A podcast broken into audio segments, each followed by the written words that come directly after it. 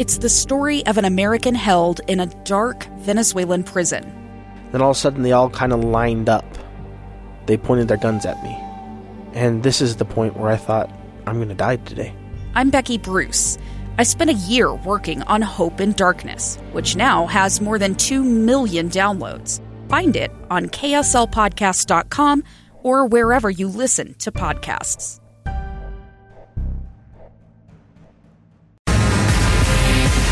This is Live Mic. Live Mic. Check one, two. With Lee Lonsberry. From Utah's Capitol Hill to your schools, taxes, and all the breaking news. Hear it on Live Mic with Lee Lonsberry on KSL News Radio. Hey, thank you for joining us today on episode 26 of Live Mic. I'm Lee Lonsberry. I want to thank you for making KSL a part of your commute and we're giving away $500 in free gas. That's starting next Tuesday. Uh, way to win. You go to KSLNewsRadio.com today to register for your chance to earn $500 in free gas. Then just listen. It's courtesy of Maverik, Adventure's first stop in KSL News Radio. Uh, I got a friend of mine on the line. We've spoken to him a few times here on this program. Wade Garrett, Utah Farm Bureau Director of Public Policy. That sounds like an important title. Wade, how you doing? Well, it, it, it, sounds like an important title. The key word, Lee. Good, great. How are you, my friend? Not too bad at all. Uh, you and I uh, have uh, congressional aide on our resumes. So let me ask you uh, real quick: uh, You fixated by this impeachment stuff? Is it interesting to see how uh, things work and how they're handling all this? It always is interesting to see how the process of our country works. So yeah, I, have been paying close attention to it. Um, and, and as you mentioned our career as a congressional aide. I think it even dials you in a little tighter to anything that's going on on Capitol Hill of, of this magnitude. You said it. You said it well. Process absolutely fascinating, and if I'm honest, substance downright frustrating. Uh, listen, that's not why I called you. I, I will second that. All right. Uh, you did a little bit of traveling for work over the weekend. Where'd you go? So I'm still in the great state of Texas. I'm in down in Austin, Texas, right this minute. I, I'm just about ready to head to the airport and board a flight as soon as I get done talking with you. Uh, let me uh, play a little bit of audio. Tell me if you recognize this voice. I'm truly honored to be addressing the Farm Bureau's annual convention for my third straight year. My administration understands that if we want to stand up for America, we must stand up for American farmers. So important. Credible people. That's uh, President Trump spoke to you guys on Sunday, huh? Yeah, we, we had the opportunity for the, as, he mentioned in that audio, the third straight year. Um, I, I don't know that a lot of people have that title. The president spoke to them for three straight years at their national convention, and yeah, we were able to um, to, to, to, have that here. Let me ask you, what did you hear during the president's remark that uh, during the president's remarks uh, that uh, sounded like particularly good news for the state of Utah? Sorry, you cut out there, Lee. I apologize. I, I was just saying, as you listened to the president speak to you on Sunday, was there anything about his remarks or anything contained within them that was especially good news for Utahns? Um, I, I think as we're starting to get some of these trade deals that are signed, uh, uh, the remake of NAFTA is uh, now passed both the House and the Senate. Um, it's now called the UMC, USMCA.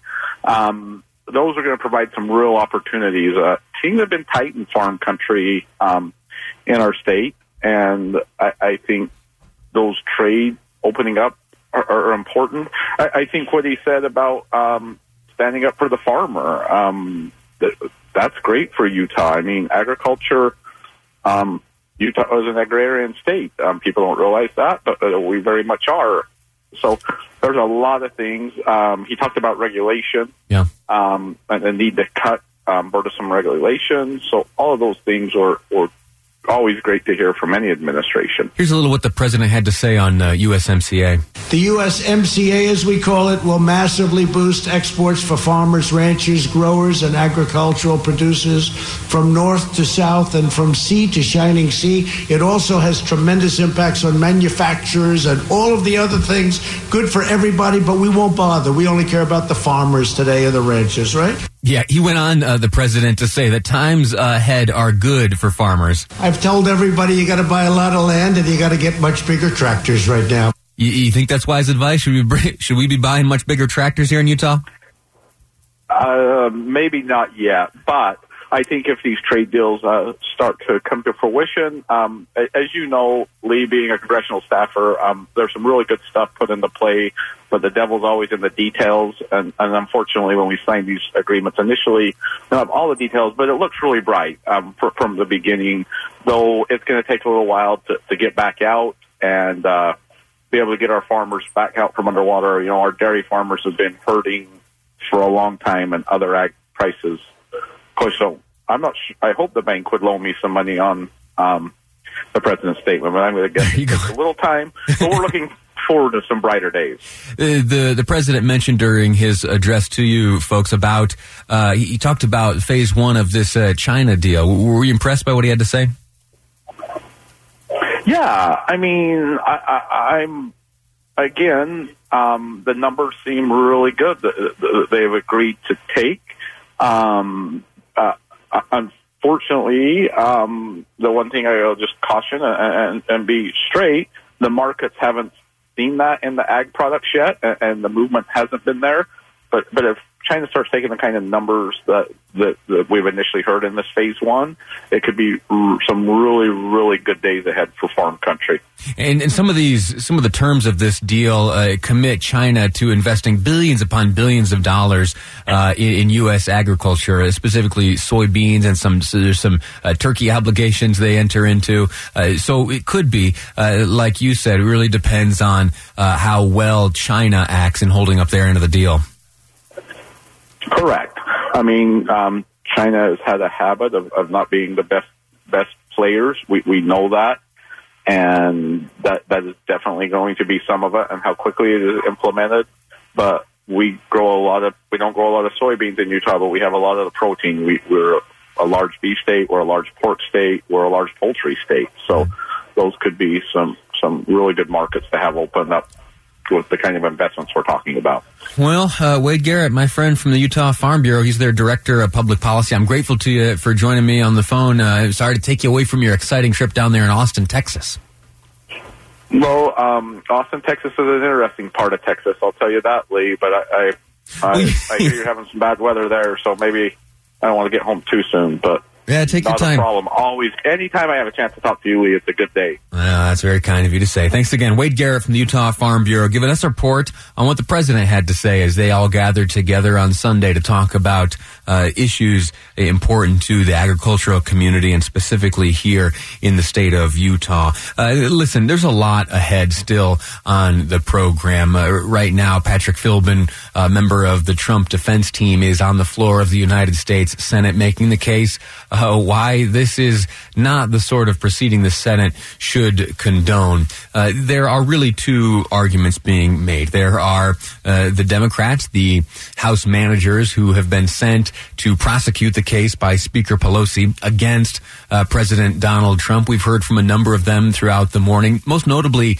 uh, Adam Schiff. I, I, made some observations about uh, Schiff this morning. He, before these proceedings officially began, he gathered alongside the other members of the House manager team, and he addressed reporters. He spoke at great length, and then uh, and then instead of turning the microphone over to the other managers who were standing there, uh, just supporting him, I guess. And if I'm honest, the, the phrase you sometimes hear is potted plant, uh, where uh, a member of Congress will be participating in a press conference or something, not to uh, participate uh, in terms of speaking, but just uh, being there to be seen. well, Adam Schiff used the members of his House manager team, I, I think, in a, in a way that uh, put them in a position of being potted plants. In fact, the only other member of the team we heard from was uh, Jerry Nadler, and he only got an opportunity to speak uh, when he butted in and said, "Hey, uh, could Schiff, could I uh, say a few things here?"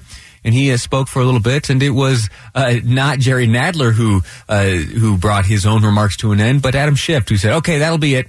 Now let's time let, us ask some questions." uh, and he himself was the only one who answered it. So anyway, that's just a small little observation, a small petty thing for me to point out. But as you see these uh, proceedings go forth, just wonder and keep in the back of your mind that not always uh, is the effort noble, and sometimes there are some actors who are in this uh, for themselves. I'd also noticed that it was Adam Schiff who first located the camera in the House, in the Senate during these proceedings, and much of his remarks were uh, delivered directly into the camera instead of to the senators there uh, joined to hear these arguments. Next up, we're going to talk about gun rights. Something happened in Virginia yesterday. A bunch of rally folks got together uh, to stand up for their rights. I'm going to tell you what they were shouting about next here on Live Mic. I'm Lee Lonsberry, and this is KSL News Radio. A stranger with a gun came upon two teens taking pictures under a rising full moon. But violence is only the beginning of this story. Sometimes I thought, there are no miracles. Yeah, there are, and this is a big one. I'm Amy Donaldson, and I've spent my career talking about how lives are undone by violence. The Letter is a podcast about how lives are remade. Follow The Letter at theletterpodcast.com or wherever you get your podcasts.